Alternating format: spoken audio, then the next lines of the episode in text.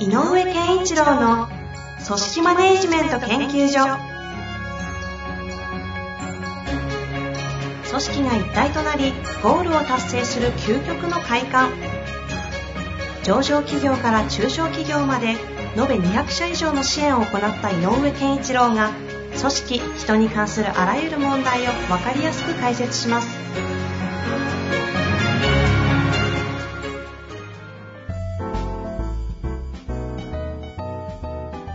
よろしくお願いします。花粉すごいですね。ね。やっぱり、花粉、花粉。ひどいですよね。ねえ。僕あの車のボンネットの上が一日にしてね、ふわーっとつまあ、いてる。キキ。うん。いやー、やっぱり、出張で、今日は、あの、神奈川の方に来てるんですけど、ああ、こっち来ちゃうとね。着いた瞬間からもう、かゆくてかゆくて。僕も今年デビューですね。あ、遅、遅咲きですね。そうそうそうそう。だいぶ。だいぶあ、遅いそうですか。うん。そうだ、井上先生、花粉ないって言ってたも、言ってましたよね、ずっと。そう。ついに、去年までは、いや、かこれは花粉じゃないとか。怪しいって言ってましたね。うん、確か怪しいって。に。覚えてますよ。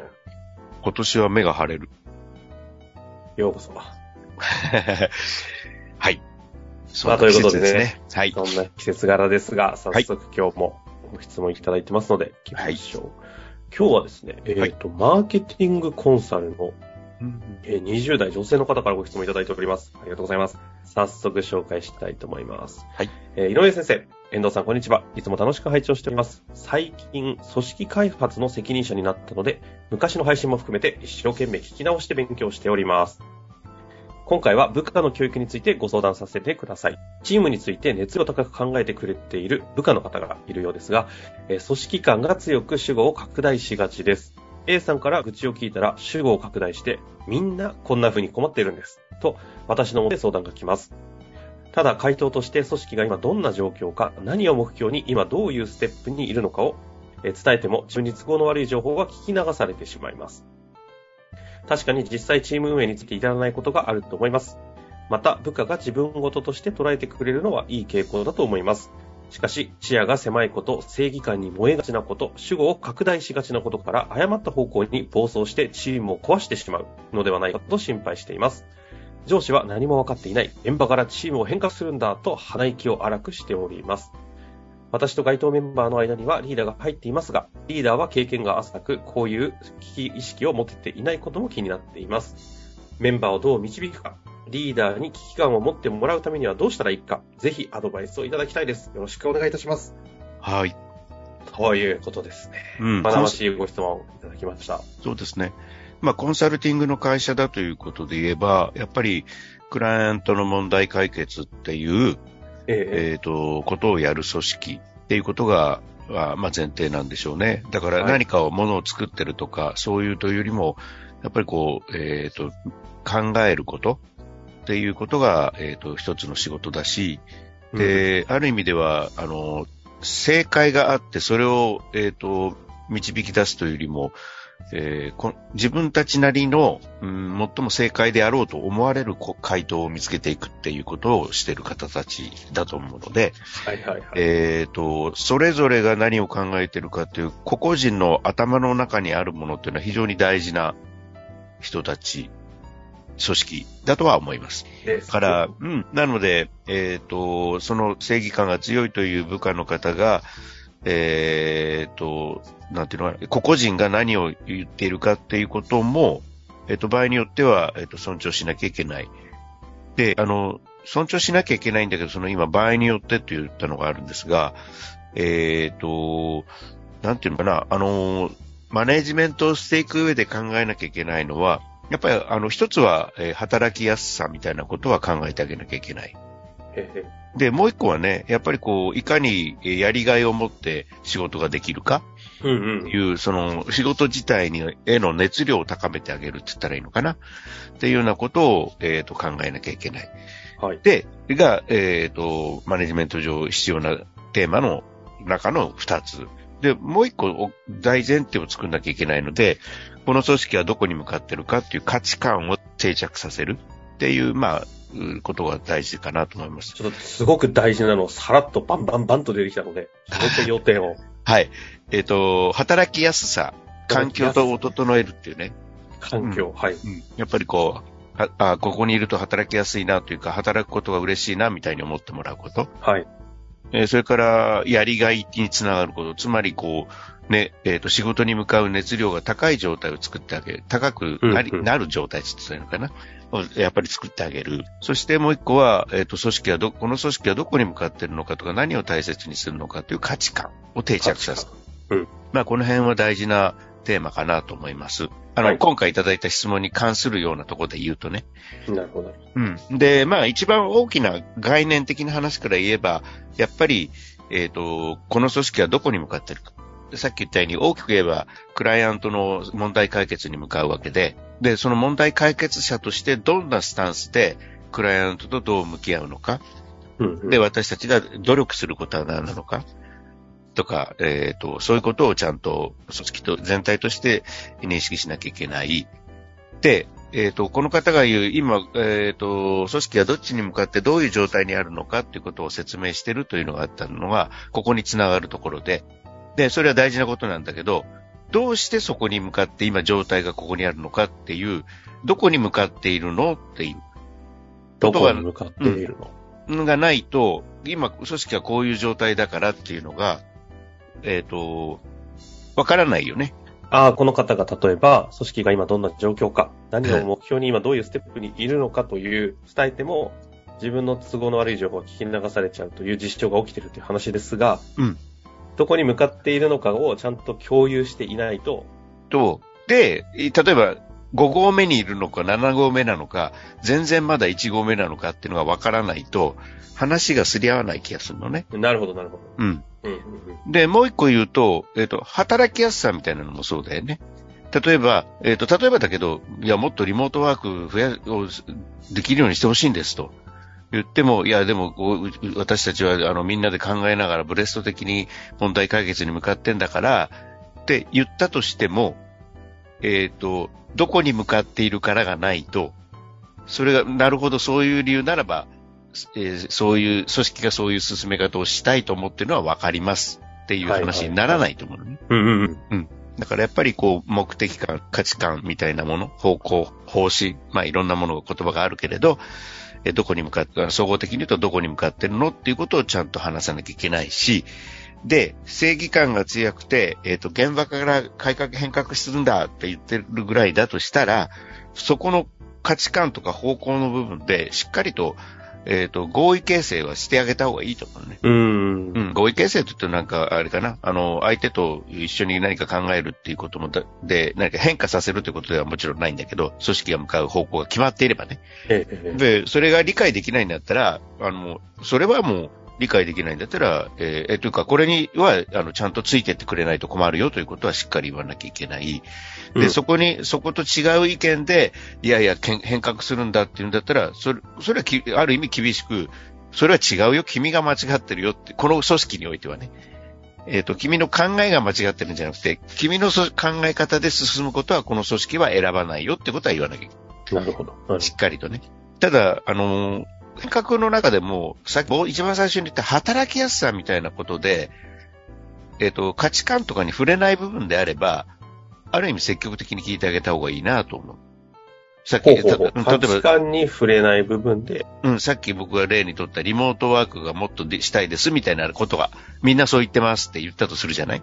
はいはいで、。そのリモートワークじゃなくてリアルを尊重してるのが、その会社の価値観に、ふのから来る発想だとしたら、それはやっぱり、いや、そうじゃないよって言うんだけど、なるほど、なるほど。うん、たまたまね、いや、いや、なんかこう、なんとなくリアルのがいいよねとかっていうような感じだけで、リモートよりもリアルを尊重するようなんてもしなってたら、うん。いあの意見が出てるならもっと、じゃあリモートするとしたらどうしたらいいかっていう方向を耳を傾けたり、一緒に考えたりする必要があるなと思うのね。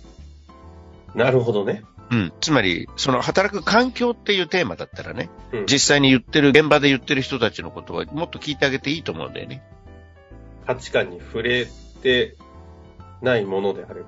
そうそう。例えば、なんだろうな、あの、えーなんか、なんかの使い勝手が悪いですとかね。うん、やっぱ今、今、思考思考されてない、議論されてない、フォーカスされていない、こう、曖昧にされている余白の部分ってことですよね、そういったものって。そうそうそうそう。例えば、で使ってるアプリの、あの、アプリとかブラウザがあんまり調子良くないとかね。今こういうのがあるんで使いたいんですけどとかね。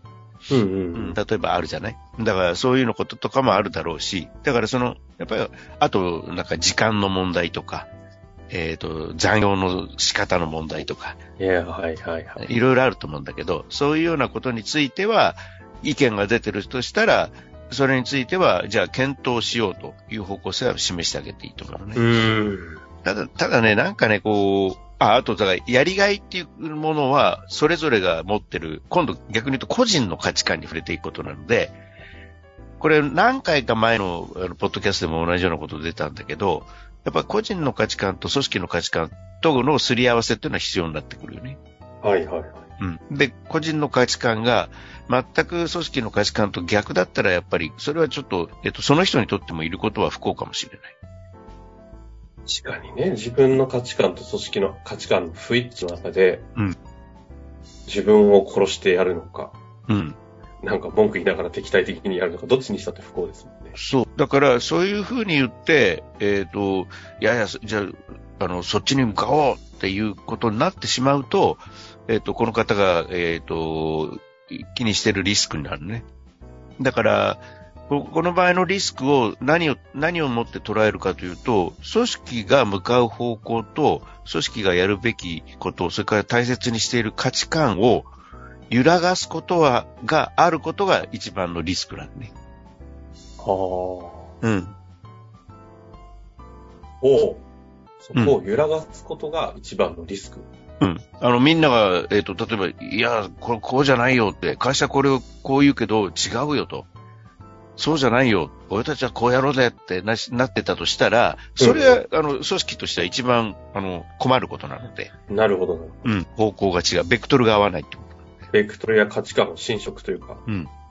そこは譲っちゃいけない領域ってことですね。そう。だから、そこにちゃんと立たないと、えっ、と、まず一番、えっ、と、そのリーダーの人にも、えっ、と、教えを、を導くためにも、この方がもっと強くなるためにも、やっぱそこは、しっかりと、えっ、と、もう、変な話、こう、よく昔で言えば、こう、なんていうの、えーなんていうの、こう、す書いて貼ってあったみたいなことってあると思うんだけど、はいはい。そんなもんだと思うね。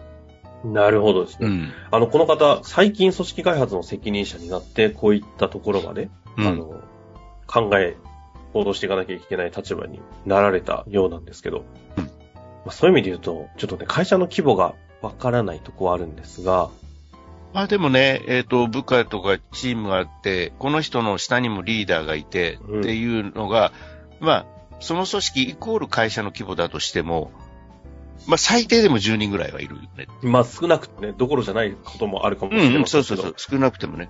でもそう考えるとうん、価値観って、このタイミングで責任者、組織開発の責任者になった時って、自分自身も、うちの会社の価値観はこれで、方針はこっちなんだっていうのがバシッと、もう、寸分たがわるバシッと言えるかっていうと、なかなかそんなことってできないじゃないですか、ここの部分って。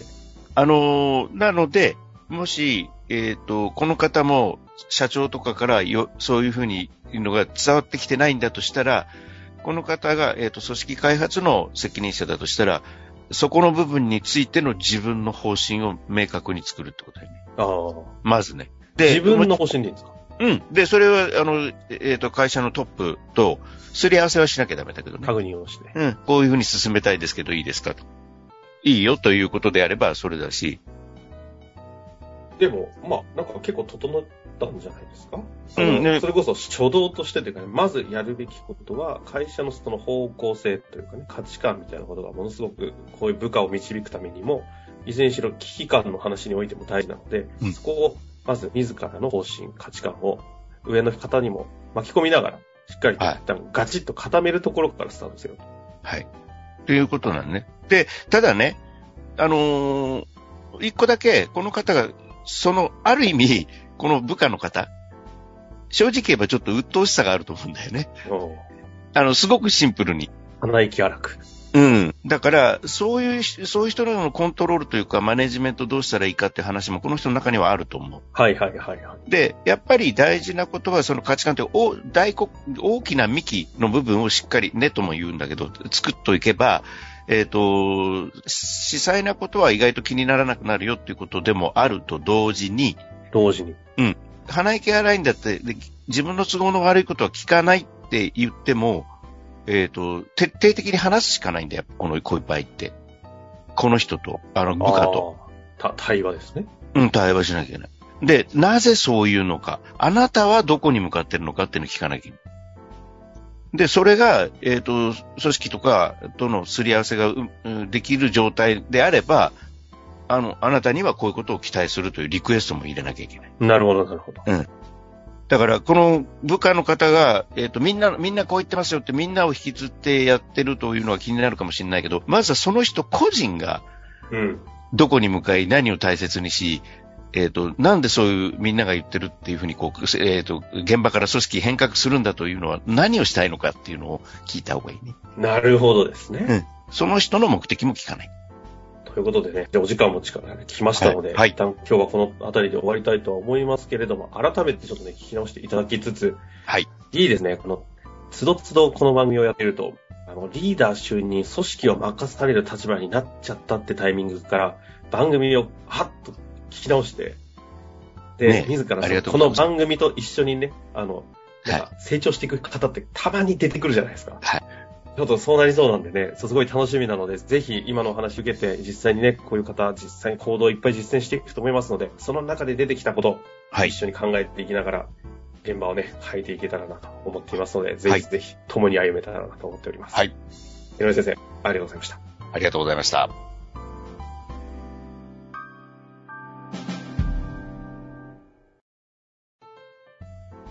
本日の番組はいかがでしたか？番組では井上健一郎への質問を受け付けております。ウェブ検索で井上健一郎と入力し、アカラクリエイト株式会社のオフィシャルウェブサイトにアクセス。その中のポッドキャストのバナーから質問フォームにご入力ください。また、オフィシャルウェブサイトでは無料メルマガや無料動画も配信中です。ぜひ遊びに来てくださいね。